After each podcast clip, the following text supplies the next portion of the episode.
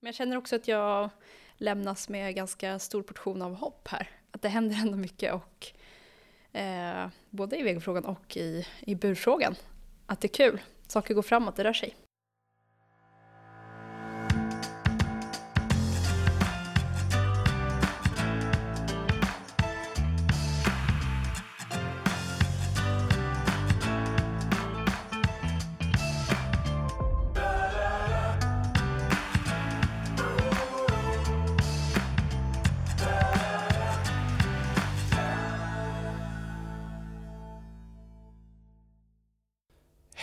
Hjärtligt välkomna till Djurens Rätts podd på Djurens Sida. Idag är vi tillbaka och ska diskutera aktuella händelser i politiken som påverkar djuren. Och eh, det är med mig, Sebastian Wiklund, som arbetar, med, arbetar som samhällspolitisk chef på Djurens Rätt och med eh, mig, Anna-Klara Svedo, som är politisk sakkunnig på Djurens Rätt. Vi kör den här konstellationen med oss två i podden var fjärde vecka. Eh, genom att följa oss så kommer du få lite koll på svensk, europeisk och i viss mån också kommunal djurpolitik. Mm. Och I detta avsnitt så kommer vi att eh, fördjupa oss i två frågor. Eh, det är diskussionen i politiken om växtbaserad kost som du kommer att prata om Anna-Klara och eh, jag kommer att ta upp ett ministermöte i EU där djurfabrikernas användning av burar har diskuterats. Men Anna-Klara, innan vi drar igång med det, hur har din tid varit sedan senast vi poddade ihop?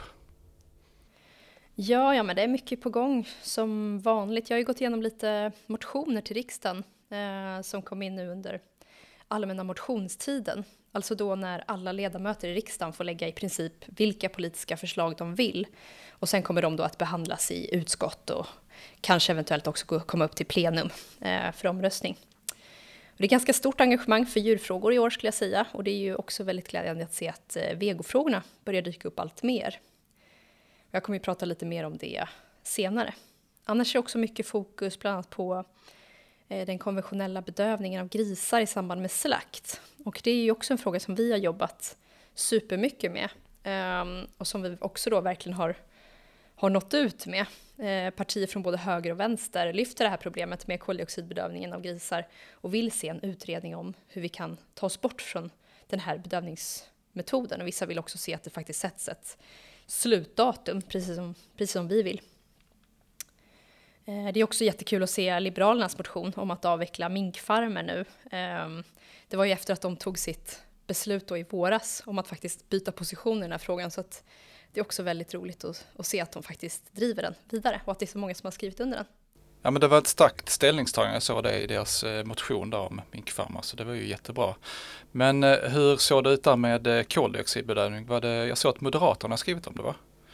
Ja precis, det var moderater och det var eh, socialdemokrater, miljöpartister, eh, sverigedemokrater också tror jag. Mm.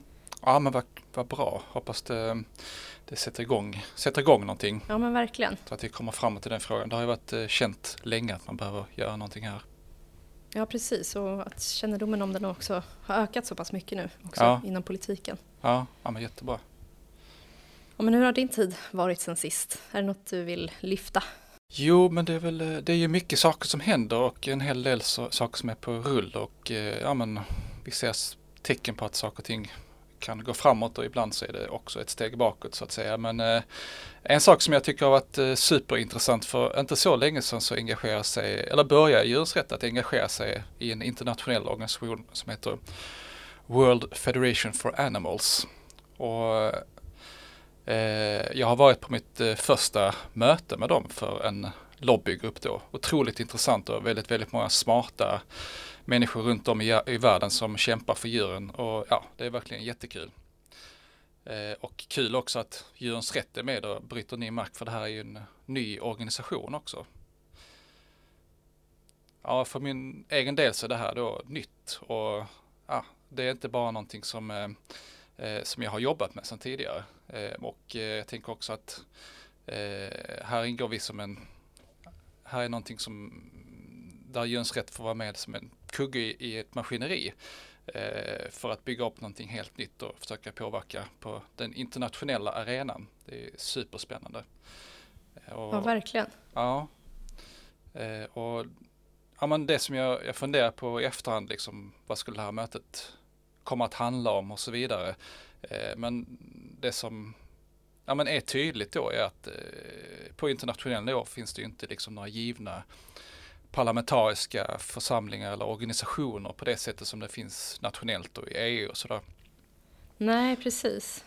Det kanske kan vara en utmaning också då? Ja, det är ju ett nytt sätt att tänka. Jag har inte tänkt så mycket på de sakerna men eh, eh, ja, men det det handlar om då är ju i och med att den internationella politiken är liksom samarbeten och diplomati eh, och att man bygger upp institutioner kring det såsom Världsbanken, FN och G20-möten och nu som kommer här senare COP15 så är det kring sådana möten och eh, andra internationella konferenser som man försöker liksom lyfta upp våra frågor. Eh, så det är ett nytt sätt att göra det på men det är ju väldigt, väldigt eh, viktiga dagordningar även om det inte ibland alltid är direkta fasta beslut som fattas så är det viktiga diskussioner. Just det. Viktigt att vi är med där. Ja, eh, och ja, men om man ska vara helt ärlig så har ju djurens perspektiv eh, ofta utelämnats i de internationella eh, diskussionerna och sånt där. Och eh, det är därför som det är viktigt att vi bryter ny mark här och eh, ser vad vi kan göra för att föra in de här frågorna och så att de inte glöms bort. Det är ju nästan som att eh, djurens perspektiv blir en bisak i mycket annat som diskuteras när, när internationella frågor behandlas, som till exempel klimatfrågan och sånt där. Det är ju såklart att, eh, att eh, djurhållning via, eh, via jordbruks, jordbrukssektorn är en del av det och det får man inte glömma bort, de här sakerna. Så att, ja, himla kul.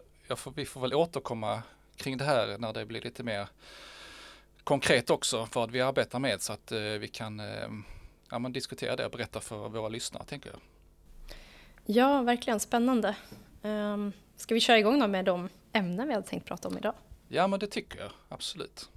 Anna-Klara, det är du, du ska kickstarta här, det är du som börjar, varsågod. Tack. Uh, ja, men jag tänkte prata om lite om det här med vego i politiken och ja, men lite som det du är inne på. När kommer den frågan egentligen upp på dagordningen egentligen. Jag tänkte börja med lite fakta om klimatfrågan och köttkonsumtionen. Av det vi äter så är ju kött och mejerikonsumtionen det som har överlägset högst negativ påverkan på klimatet. Djurproduktionen står för nästan 15 procent av världens totala utsläpp av växthusgaser enligt Livsmedelsverket som har tittat på data kring det här. Ehm, köttproduktionen bidrar också globalt till avskogning när mer mark tas i anspråk för att odla foder då till djur istället för mat till människor.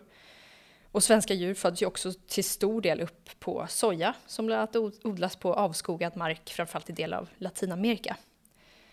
En liten parentes när man pratar om det här kan ju vara att, eh, att det är viktigt att lyfta upp att det är betydligt mer effektivt att odla mat direkt till människor istället för foder till djur. Så det är inte alls ett lika stort problem med sojabönor för humankonsumtion. Runt 95 procent av all soja som odlas i världen används till att framställa djurfod djurfoder enligt Food and Agriculture Organization, FAO, som tillhör FN. Det är också viktigt att påpeka att transporter av kött står för en väldigt liten del av den här klimatpåverkan och transporter av mat generellt.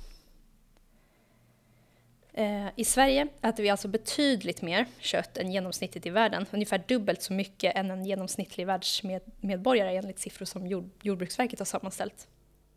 Ja, det är helt otroligt. Det är ju väldigt mycket. Undrar om svenskarna har den självbilden också, att det är på det sättet. Jag tror att det är mycket att vi jämför oss ofta med länder som USA där man också äter hysteriska mängder kött och men tittar vi liksom mot, mot Kina, Indien och Afrika och sådär, länderna i Afrika så, så äter vi ju alltså hysteriska mängder kött i, i Sverige. Så att det är ju ofta att vi jämför oss med de som ibland kanske äter ännu mer kött, men vi ligger ju alltså i toppligan också, helt klart. Ja, men eh, det är också, nu har jag inte exakt årtal här, men det är ju ett hyfsat sent fenomen också. Alltså det har ju dragit iväg för några årtionden sedan till ökad köttkonsumtion. Så att Ja, verkligen. Ja, nej men fortsätt. Ja, men IPCC har ju, IPCCs klimatpanel har ju eh, flera gånger just lyft behovet av att vi måste äta betydligt mer växtbaserad mat om vi ska ha en chans att klara klimatmålen. FAO, som jag var inne på tidigare, de lyfte också ganska nyligen att kött och mejeriproduktionen får alltså enormt stora jordbruksstöd också runt om i världen. Vilket bland annat missgynnar då produktionen av frukt och grönsaker. Och det här gäller ju även i, även i EU. EU är ju en av de största budgetposterna rör just jordbruksstöd som på många sätt bidrar till att hålla köttindustrin och, och, och djurfabrikerna under, under armarna. Ja, det är ju, det är ju där också, alltså det är ju så otroligt mycket pengar vi pratar om nu. Ja. Och eh, ja, men som vi har uppmärksammat här på Djurens Rätt tidigare, det är inte bara heller liksom jordbruksstöd, det är ju även liksom reklam för att äta med gris som det är ett, ett, ett exempel på. Det är ju lite eh, bisarrt måste jag säga att man fin finansierar sådana saker med skattepengar. Men, men okej, okay, ja. Ja, men det, vi har ju den typen av ganska bisarra grejer i Sverige också. Just att vi faktiskt har ett mål i livsmedelsstrategin om att köttproduktionen ska öka i Sverige. Eh, och det, här, det här är ett mål som Jordbruksverket arbetar efter. Så de är ju inte heller neutrala i det här. De vill ju se alltså en ökad eh, produktion av kött i Sverige. Vilket ju är alltså att gå totalt, totalt fel, fel riktning då om man tittar på det här eh, klimatperspektivet, in, inte minst då. Ja, jag, eh, eh, jag tänker också där sätta det här i parentes med, eller sätta det här i, i jämförelse då med eh, växtbaserad kost som inte får det här stödet eller den här uppbackningen från livsmedelsindustrin. Så det är en, liksom, man får konkurrera på ojäm, ojämlika villkor. Ja men precis, det är ju så. Um, så jordbrukssektorn är ju en väldigt liksom, politiskt styrd sektor idag och priserna i butikerna påverkas ju helt klart av den här politiken som förs både i Sverige då och i, i resten av, av världen. Och därtill går det ju också att koppla den här höga köttkonsumtionen till många vanliga folkhälsosjukdomar i den rika delen av världen då som, eh, som vi vet också är väldigt belastande både för individen och för samhället. Um, och där kan jag rekommendera att kika in hos Läkare för framtiden eh, som har skrivit jättemycket om just det här. Eh, och då har jag såklart inte ens nämnt det djurlidandet i djurfabrikerna som är en förutsättning för den här höga köttkonsumtionen. Så det här är ju verkligen ja, men uppåt väggarna. Men jag tänkte bara kort höra med dig, vad, vad tänker du spontant när du hör alla de här sakerna? Vad väntar man sig? Vad, vad är det man vill se? Alltså jag tänker eh, att Eh, ja, men det finns en medvetenhet hos många människor eh, och det finns även företag och sånt där som eh, profilerar sig mot att lyfta upp växtbaserad kost och så vidare. Men att vi har liksom ett system som är riggat för den här animaliska kosten som gör det väldigt svårt för att bryta igenom. Det, det systemet ligger inte i takt med, med, med sin samtid liksom. Så tänker jag. Nej men verkligen. Och jag tänker också att det är då just därför också är förvånande att det inte är att det inte hörs mer förslag och att det inte är mer debatt kring det här eftersom att det är en politik som idag styr åt helt fel håll. Men när det gäller just växtbaserad mat och, och köttkonsumtion överlag så är det ju alltså förhållandevis tyst i politiken. Eh, om man till exempel jämför debatten om köttkonsumtionen med hur vi, hur vi transporterar oss med, med, med debatten som har varit nu kring fly, flygandet eller att åka bil och så vidare så, så är det ju nästan obefintligt eh, från politikens sida. Alltså jag håller helt med om att det finns ju i civilsamhället finns det ju och i, i, i företagande se, är ju liksom mer på tårna i de här frågorna men i politiken så är det väldigt, väldigt tyst. Och jag skulle också säga att alltså många miljö och klimatorganisationer har också tassat på tå kring de här frågorna, märkligt nog. Um, och även Miljöpartiet i Sverige också har faktiskt legat ganska lågt i de här frågorna trots att det då är en så himla viktig fråga för klimatet.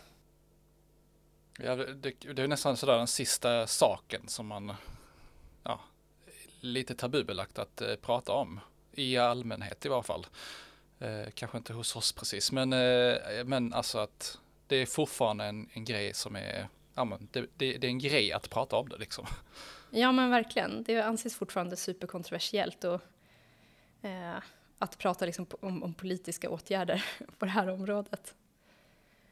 Men där skulle jag säga att det, det händer ändå roliga saker, alltså det börjar hända saker. Och jag skulle säga att det är ungdomarna, som det ofta är, som går i täten för de här frågorna. Det kommer en, en ny generation nu som vill se, som ser problemet och som vill göra något åt det. Eh, det märks ju bland annat också på civilsamhällesorganisation som Fridays for Future, som faktiskt är en, en klimatorganisation då i första hand, men som faktiskt pekar väldigt tydligt just på det växtbaserade som en del av lösningen. Eh, men också i de politiska ungdomsförbunden. Bland annat förra året i september så gick ju Liberala ungdomsförbundet ut och sa att de vill se en köttskatt. Ehm, och LUFs ordförande då, eh, Romina, eh, nu ska jag se om jag uttalar efternamnet rätt här, Pourmokhtari, sa då att hon vill se att ungdomsförbundet just går i täten i den här frågan. Och det är ju, det är ju ganska stark sak att säga just att, ja, men, att det faktiskt är ungdomsförbundet som måste tvinga upp den här frågan på dagordningen. Och eh, Miljöpartiet hade ju kongress i helgen. Jag tänkte prata lite om det också. För då så lyfter ju Grön ungdom väldigt många progressiva förslag på det här temat. Bland annat ville de då se ett, ett slags incitamentsystem för att fler lantbrukare ska ställa om sin produktion till växtbaserad mat istället för animalieproduktion. De vill också se en köttskatt och de vill också se då att de här subventionerna till kött och mejeri Eh, fasas ut helt och hållet. Och, och, det här är bara några exempel. De lyfter väldigt många, väldigt många bra förslag. Eh, men tyvärr var det i princip inget av de här som bifölls av partistyrelsen eller som gick igenom kongressen. Bland annat då med hänvisning till att Miljöpartiet istället ville ha en särskild skatt på det de kallar för fulkött, alltså kött där mycket antibiotika har getts till djuren i produktionen. Ehm, Ja, jag ska inte fördjupa mig i det, men, men ett annat viktigt slag som, förslag som var uppe på Miljöpartiets kongress, eh, som bland annat fick stöd av riksdagsledamoten Rebecca Lemon, var också att Sverige ska sätta ett nationellt mål för minskad kött och mejerikonsumtion till 2030. Och det här är ju något som vi på Djurens Rätt tycker är väldigt viktigt också. Att få till den här typen av nationella mål. Det här avslogs dock av partistyrelsen och sen av kongressen också med motiveringen att eh, politiken inte i detalj bör styra vad människor ska äta eller sätta mål för det. Och det här var väl en, liksom en formulering som jag reagerar lite över och jag tror att det också speglar vad många känner att, att eh, politiken inte ska vara inne och, och, styra i det här samtidigt som det ju är så idag att politiken precis styr över de här sakerna. Ja men precis. Jag tänker, ja, precis, alltså alla de saker vi nämnde här tidigare med subventioner och till och med ja, sådana saker som reklam liksom för, för det. Det är ju verkligen eh, att liksom styra över. Eh, ja, alltså att just det här med att det blir så ojämlika eh, konkurrensvillkor liksom för eh, vegobranschen kontra animaliebranschen. Ja, precis. Och att vi också har det här målet om ökad köttproduktion i Sverige. Mm som vi verkligen behöver, behöver få bort. Ja, men det är lite upp och nervänt språk det där. Alltså det är, ju, det är ju tvärtom. Det är ju redan så att man är inne och petar i vad folk ska äta. Fast det är till förmån då för animalieindustrin. Ja men precis. Sen tänker jag också att det är lite så här att, att eller jag upplever ofta att i diskussionen om det här så hamnar man lätt i att ja men ska vi förbjuda allt kött? Mm. Är det det ni vill? Extre någon typ av extremt. Ja, precis. Ja. Det är lite som med, men det är ju det, det är på samma sätt som med det här med bensinbilar och så, att man kan jobba med olika typer av incitamentsystem, man kan jobba med prisregleringar. Det finns ju jättemycket saker som inte är ett förbud rakt av. För det är ju det är klart att det skulle vara nästan helt omöjligt att genomföra. Eh, och det är ju det är ingen som driver det heller, men att det, det är så ofta det, de, de, det liksom på helt falska premisser ställs upp som som att det skulle vara något sådant förslag som drivs. Alltså men de prat, sakerna vi pratar om nu, jag tror inte, jag vet inte ifall ja, men man i allmänhet liksom känner till de här sakerna i detalj. Och det är såklart väldigt komplicerat. Jag känner inte själv till det i detalj måste jag medge. Men i alla fall att det förekommer. Då tänker jag, finns det egentligen stöd hos allmänheten att politiken är, är, är riggad liksom för eh, djurfabrikerna i, till deras förmån? Ja, jag tvivlar på det verkligen. Ja men definitivt. Mm, vi hade ju ett samtal med ungdomsförbunden bland annat om det här under Almedalen 2019 tror jag och det var ju väldigt många partier då, både från höger och vänster som var ganska upprörda över det egentligen i grunden att det ser ut som, som det gör och det är framförallt som sagt ungdomarna igen som reagerar över det här som tycker att det, det är ju väldigt eh, fel att, att styra på det här konstiga sättet och när man dessutom också då styr i helt fel riktning. Men sen kan man väl ändå säga att liksom, det är klart att jag ska inte gnälla för mycket på just Miljöpartiet. De är kanske ändå det parti som, som vill gå längst i de här frågorna som det ser ut idag. Eh, de vill ju bland annat ha vegonorm. De serverar själva bara vego på deras kongresser. Eh, de vill garantera veganskt till den som efterfrågar det i skola och förskola. Eh, och de vill ju också gå längre i, i många djurskyddsfrågor eh, än många andra partier faktiskt vill. Så det, det, kan vara värt att nämna det ändå. Och, och, ta ett annat förslag som Miljöpartiet också driver som jag tycker är intressant, det är ju att alla djur ska ha rätt till utevistelse. Eh, och det här är ju ett förslag som i praktiken inte går att genomföra om det inte också förenas med en kraftigt minskad köttkonsumtion. Annars skulle det gå åt väldigt mycket mark för alla djur som idag hålls i djurfabriker om de skulle eh, komma ut så att säga. Och det är, ju, det är ju också inget förslag som jag har sett i, i diskuteras aktivt i politiken, det är kanske mer av en, en vision, men, men eh, den visionen bör ju kombineras helt klart med mål om, om minskad köttkonsumtion. Eh, men sen skulle jag ändå säga att Miljöpartiet också har börjat få mer konkurrens i den här frågan. De kanske har varit det parti som folk förknippar ändå med minskad köttkonsumtion och så. Men där tycker jag att det är spännande att se att andra eh, partier faktiskt sticker ut hakan nu. Ja, vad berättar?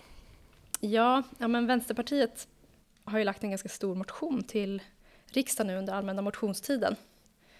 Eh, en, en ganska omfattande klimatmotion. Och den innehåller ett helt kapitel med, med titeln Minska köttkonsumtionen och klimatpåverkan från hela livsmedelskedjan. Eh, och i den här motionen finns då bland annat ett konkret förslag om att faktiskt sätta ett nationellt mål om minskad köttkonsumtion med minst 25 procent till 2025. Eh, och det är, ju, det är ju väldigt modigt, också då faktiskt längre än vad Miljöpartiet vill gå. Och den här, den här motionen har ju skrivits under då också av Nooshi Dadgostar och Elin Segerlind som är deras djurpolitiska talesperson. Eh, så det är ju från, det är från högsta nivå i, Vänsterpartiet trots allt. Ja, men eh, står det någonting om man tänkte styra om det till att bli till att det ska gå ner med 25 procent? Är det arbeta med kommuner, offentlig upphandling och styrdokument och sådana saker eller finns det något mer? Ja men precis, det är, det är en ganska lång och omfattande motion som sagt som de lyfter flera saker. Um, och, också satsningar på växtbaserat. Just det. Ja för att det, det är också någonting som, som inte kommer till. Nu senast så är det ju så att man eh, satsar på det här med eh, uppfödning av fiskar. För, ja. för, för eh, konsumtion då. Satsar ganska mycket pengar. Men fortfarande lyser liksom frånvana och satsningar för växtbaserad ja. eh, industri. Ändå så, ja, vi har stora företag som Oatly och sånt där som naturligtvis kommer generera arbetstillfällen och, och sådär. Eh, absolut. Ja, Men verkligen. De, de däremot så i veckan ska jag bygga ett, ett, ett eget forskningscenter nere i, i Lund. Men jag har bara läst PM så jag kan inte säga någonting mer om det. Så att, ja, men vad spännande. Ja, verkligen. Kanske får ta upp det någon ja. kommande framöver. Um, Ja, men jag kan ju säga det också att det går ju såklart att hitta fler motioner på satsningar på växtbaserat och sådär. Men det är, det är få motioner som får stöd från just partiledningsnivå. Som den här motionen då från Vänsterpartiet får. Men en annan rolig sak från, från just Vänsterpartiet var ju också att Jonas Sjöstedt, deras tidigare då partiledare, skrev en debattartikel häromdagen i Dagens Arena. Eh, där han också tar upp att köttkonsumtionen behöver adresseras mer av politiken. Och han kallar det också för elefanten i rummet när det gäller klimatdebatten. Och det här håller jag verkligen helt, helt med om. Ja. Han lyfter också just specifikt borttag, borttagna subventioner till köttindustrin och djurfabrikerna ehm, och att utveckla, satsa mer på vegetariskt då, eh, som viktiga åtgärder. Sen pratar han också väldigt mycket just om det här med potentialen med odlat kött. Ehm, och eh, att regler och subventioner till köttindustrin sätter käppar i hjulet för den utvecklingen. När det gäller just odlat kött så är det såklart att det, det kan ju vara, ha, ha stor potential, men det har ju en bit kvar. Eh, och inte minst just med tanke på hur reglerna ser ut. Är ju, och det är frågan om vi har, har tid att vänta på det så att säga. Sen är det ju också så att om vi bara byter ut allt kött som finns idag mot odlat kött så har vi ju kvar de negativa hälsoeffekterna bland annat. Så att det är inte helt, eh, det är inte den ultimata lösningen som jag ser det. Så är det också förenat med ett visst djurlidande fortfarande också. Men... Jag lyssnade på en podd med, eh, det var en representant från Beyond Meat. Ja. Som var med där, det var en rad olika eh, entreprenörer då. Och eh, han sa det att de satsar ju inte på, eh,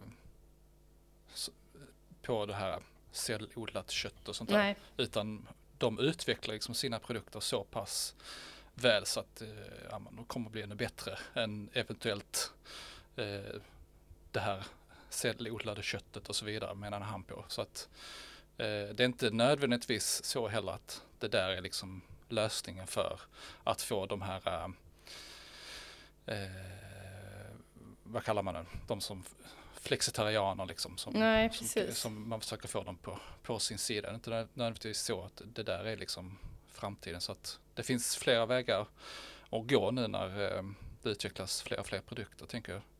Ja men verkligen och det har ju, det har ju blivit så extremt många nya produkter redan så mycket andra tror jag bara får dit folk som kanske bara har vana eh, ligger kvar i något gammalt. Men eh, det är ju detaljer i sammanhanget, det är ju ändå jättekul såklart att det här överhuvudtaget lyfts. Jag menar det är ett enormt kliv framåt att Absolut. det här lyfts av den typen av personer. Så jag tror definitivt att vi står i, nu på randen inför någonting som kommer börja rulla igång inom politiken på allvar. Eh, och det kommer underifrån, det kommer från organisationer som oss som, som pushar på för att det här ska lyftas. Men det, däremot så i takt med att frågan också dyker upp mer på dagordningen så kan vi också räkna med desto större motstånd, tänker jag. Så brukar det också vara att eh, motståndarsidan mobiliseras också i takt med att frågan eh, växer. Och att det är kontroversiellt, det är ju absolut ingen tvekan om. Det finns gott om arga, kränkta, framförallt män som, som finns i överflöd, som bara väntar på att få känna sig kränkta. Men just därför är det också så himla viktigt att kanske framförallt kvinnor som ju statistiskt sett äter mindre kött och som generellt bryr sig också mer om klimat och miljöfrågor och djurskydd, eh, behöver, vi behöver höja våra röster. Eh, och kanske också extremt, ännu, ännu viktigare, att eh, ansvarstagande män faktiskt också är med på noterna och, och förändrar de här normerna bort från den här macho köttkulturen som är i grunden det vi, det vi jobbar mot här. Ja. Ja, ja men absolut. Nej, eh, jag är också lite, eh, man kan bli lite nedslagen när man tittar på politiken i just den här frågan. Medan man tittar ut och hör ungdomar som du nämner här och folk som försöker starta företag och så vidare, då känner jag mig så otroligt hoppfull för det här. Liksom. Så jag brukar tänka att det här, det här kommer vi vinna om några år. Men just nu är det lite trögt och framförallt eh, politiken sitter och står på eh, står och bromsar helt enkelt. Ja, men jag håller helt med. Och det, jag tar fasta på den här känslan av hopp och nya vindar som blåser. Och det nya vindar innebär ju också nytt motstånd och det får vi ta.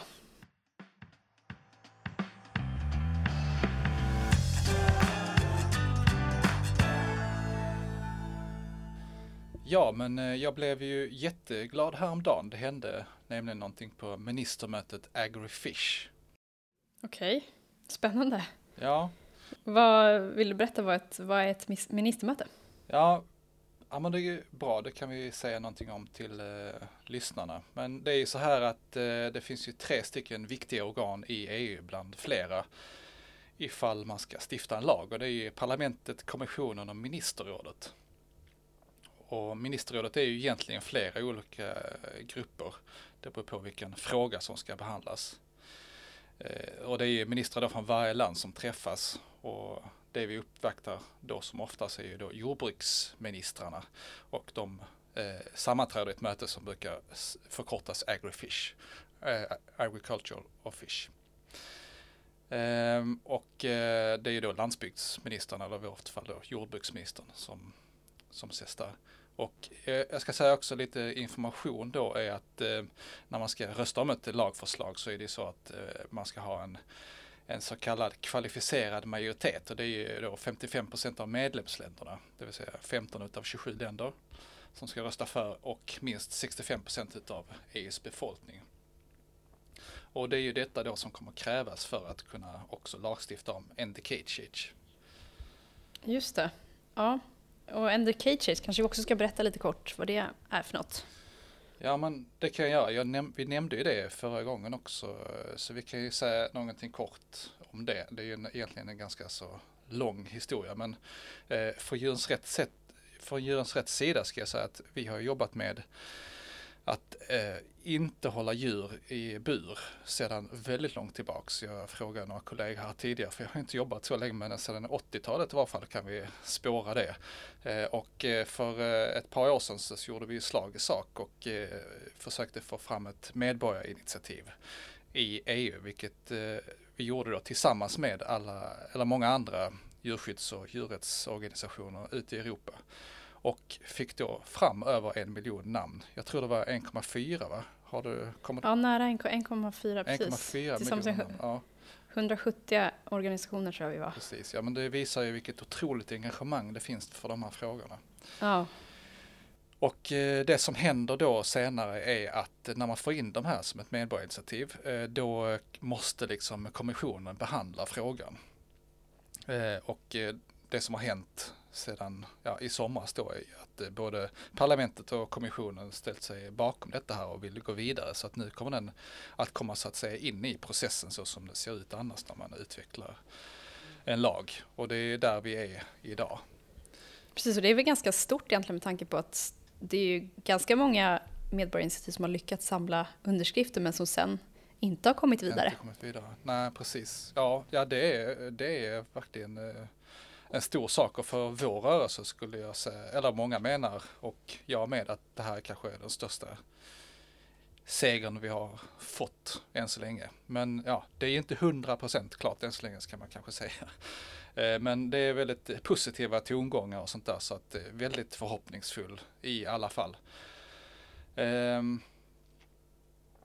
jo, men det jag ska säga är att det som hände var att Sverige på ett ministernämnd ministermöte eh, lämnade in en skrivelse om bland annat att burhållning av hönor ska fasas ut i Sverige. Och varför jag då blev glad för detta här, det är ju eh, som jag sa här tidigare att det, det rör ju väldigt många djur, 300 miljoner djur eh, per år som sitter i bur i eh, EU och det är en undermålig eh, djurhållning. Det handlar ju om att eh, höja lägstanivån här alltså. Eh, och eh, ja, men på alla sätt en välgärning att egentligen driva fram en sån här, ett sånt här förslag och ska jag säga också liksom lite på turen, på, äh, på tiden ska jag säga. Ja, det är svårt att ta in alltså 300 miljoner djur. Ja. Det går ju nästan inte att... Ja, men precis. Det är ju jättemycket och det är ju per år också. Och eh, man tittar ju även på att se liksom så att det här också kan då eh, vara ett krav man ställer i samband med import av produkter eller ägg är det då. Så att andra länder, även utanför EU, behöver ställa om ifall de ska kunna exportera till EU. Det är också en väldigt stark, eh, en stark drivkraft eh, för att ställa om. Eh, men jo, men då här om veckan då så skrevs det då ett brev som jag sa och där står det då som Sverige skriver om det. The use of cage system for laying hens must be phased out. Eh, och eh, ja, men översättningen är då att eh, det här bursystemet måste fasas ut helt enkelt. Det är ganska så starkt eh, ställningstagande tycker jag. Det, även ordet måste med där. Eh, så det är liksom ingen tvekan om, om att det här ska göras. Eh, jag har ett men, men innan jag går in på menet då liksom, så ska jag bara säga att jag, ja, men jag tycker att det här är väldigt, väldigt bra att Sverige tar så starkt ställningstagande i den här frågan. De, de gör ju inte det själva heller. Det är ju tillsammans med ett gäng andra länder som, de, eller som vi ibland går ihop med. Eh, Danmark, Tyskland, Nederländerna och Belgien. Eh, det var de som gjorde den här skrivelsen tillsammans. Så det är ju verkligen superbra. För det lägger ju press också på de andra EU-länderna att börja arbeta med eh, det här förslaget. Det är som vi vet superviktigt att eh, länder går före och eh, eh, visar att man kan fasa ut burar. Det är också superviktigt för hur den här, här lagen kommer att se ut framöver. Vilket slutdatum, stoppdatum och sådana här saker som, som ska mejslas fram nu inom EU. Hur det kommer att se ut. Så heja och bravo till Danmark, Tyskland, Nederländerna, Belgien och Sverige. Jättebra. Och det, jag ska säga också, vi hörde med förr där med vår samarbetsorganisation Eurogroup for Animals så det hade varit eh, väldigt eh, positiva tongångar kring det här så att eh, jag är förhoppningsfull i alla fall. Eh, jag ska säga en sak till också varför det här också kan vara viktigt för att det här kan ju komma fram 2023. Det är då man pratar om att eh, lagförslaget skulle kunna komma fram. Eh, och då är det också så att Sverige har ordförandeskapet i ministerrådet första halvan av det året. Så möjligen eller att man håller på att förbereda det här förslaget väldigt mycket. Eh, eller att det är eller att det här förslaget antas liksom eh, i nästa vända då så att det inte ligger under eh, Sveriges ordförandeklubba. Men i alla fall, det, Sverige har liksom en, en roll att spela här. Så det är också superviktigt att eh, komma ihåg. Ja, verkligen. Det blir också väldigt, tänker jag, viktigt vem det är som, vem det blir också, som företräder Sverige där. Mm. Ja, absolut. Spännande. Ja, men nu då till det här lilla männet då, då för jag vill säga det i alla fall. Eh, alltså det är ju så här att det hade ju varit mycket mer trovärdigt när eh, eh eller det är ju mycket mer trovärdigt när andra länder säger the use of cage system for laying hens must be phased out. Eh, därför att de här andra länderna som vi skriver ihop med i Sverige, de har ju redan påbörjat eller börjat diskutera eller har en plan för utfasning av eh, hönor i burar i sina länder. Men inte Sverige. Och detta trots att det ändå har varit eh, hyfsat lätt för Sverige att fasa ut. Det är inte många procent hönor kvar som sitter i burar. Men ändå så sitter det så otroligt långt inne att egentligen eh, skaffa sig en plan och fasa ut det.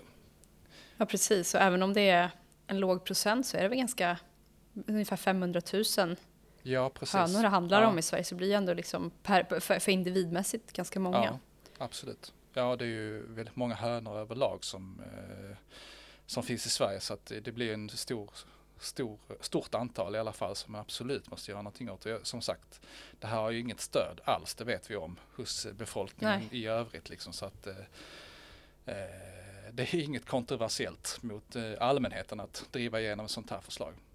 Men jag tänker lite att det är lite som att komma till EU och pusha för högre klimatmål men själv helt sakna en klimatplan. Så det är ett litet men där liksom. Varför gör man då inte det liksom? Jag tycker att... Ja. ja. Och att det är liksom en fråga som har diskuterats så himla länge i Sverige också. Ja. Att det är också lite pinsamt liksom att vi fortfarande har det här i Sverige. Mm. Och då ska pusha för de andra länderna att de ska gå före oss ja. också. Ja.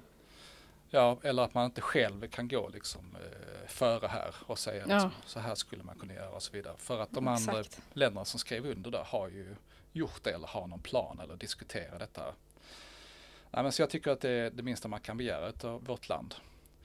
Eh, och att det då finns liksom någon viljeyttring eller en plan för utfasning att hålla djur i bur.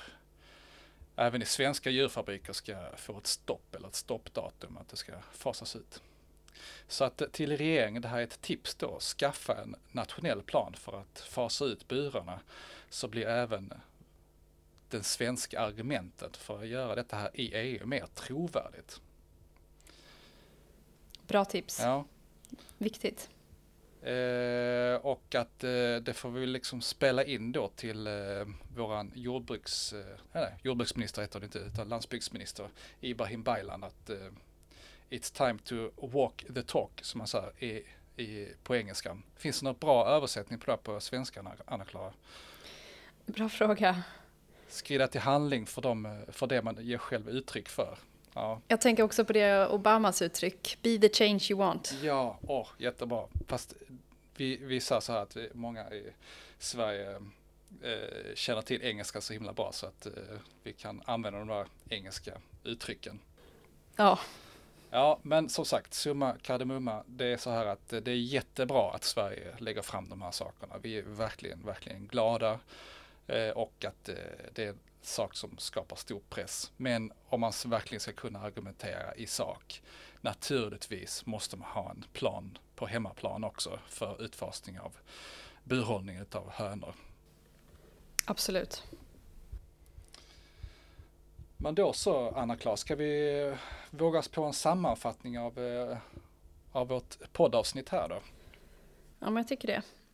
Um, vad, vad har vi lärt oss? Om jag kan, lära, jag kan börja. Om jag tänker att det är verkligen dags att Sverige tar tag i burfrågan. Jag tycker du har helt, eh, helt rätt där. Men jag känner också att jag lämnas med ganska stor portion av hopp här. Att det händer ändå mycket och eh, både i vegofrågan och i, i burfrågan. Att det är kul. Saker går framåt, det rör sig. Jag känner samma hoppfulla känsla och även om eh, även i din fråga där så tänker jag så här att eh, det är en Vegofrågan är ju egentligen stekhet. Alla pratar ju om detta här och eh, man kan se på kyl och frysdiskarna i livsmedelsbutikerna hur det ser ut och vilka företag som kommer framåt och sånt där. Men tyvärr så är det så att politiken inte hänger med. Och jag känner också ja, men jag känner också det här hoppet, eller segervittringen får jag nästan säga, med tanke på allt som händer. Eh, och rör på sig, som du också tog upp, eh, våra unga eller ungdomar som lyfter de här frågorna inte alls har samma eh, ja men inte alls lägger samma band på sig själv för att säga det man tycker i, i, i det här. Så att, ja men eh, verkligen. Ja, hoppfull. Ja men roligt, roligt med ett hoppfullt avsnitt trots allt. Ja. Har vi någonting mer att säga till lyssnarna, Klara? Jag tänker jag kan passa på att ge ett tips. Eh, om du är intresserad av djurpolitik så får du jättegärna prenumerera på vårt politiska nyhetsbrev som du hittar på djurensrätt.se eh, aktuellt i politiken. Ja, och vill man hjälpa oss i vårt arbete så går det jättebra att bli månadsskrivare på djurensrätt.se medlem. Länk till det lägger vi också i poddbeskrivningen. Yes. Hoppas att ni har gillat vår podd och eh, vad ni hör. Så om ni gör det så får ni jättegärna prenumerera också på podden och få uppdateringar så fort det kommer ett nytt eh, avsnitt. Just vi, jag och Sebastian, är tillbaka om eh, fyra veckor. Vi hörs. Hej då.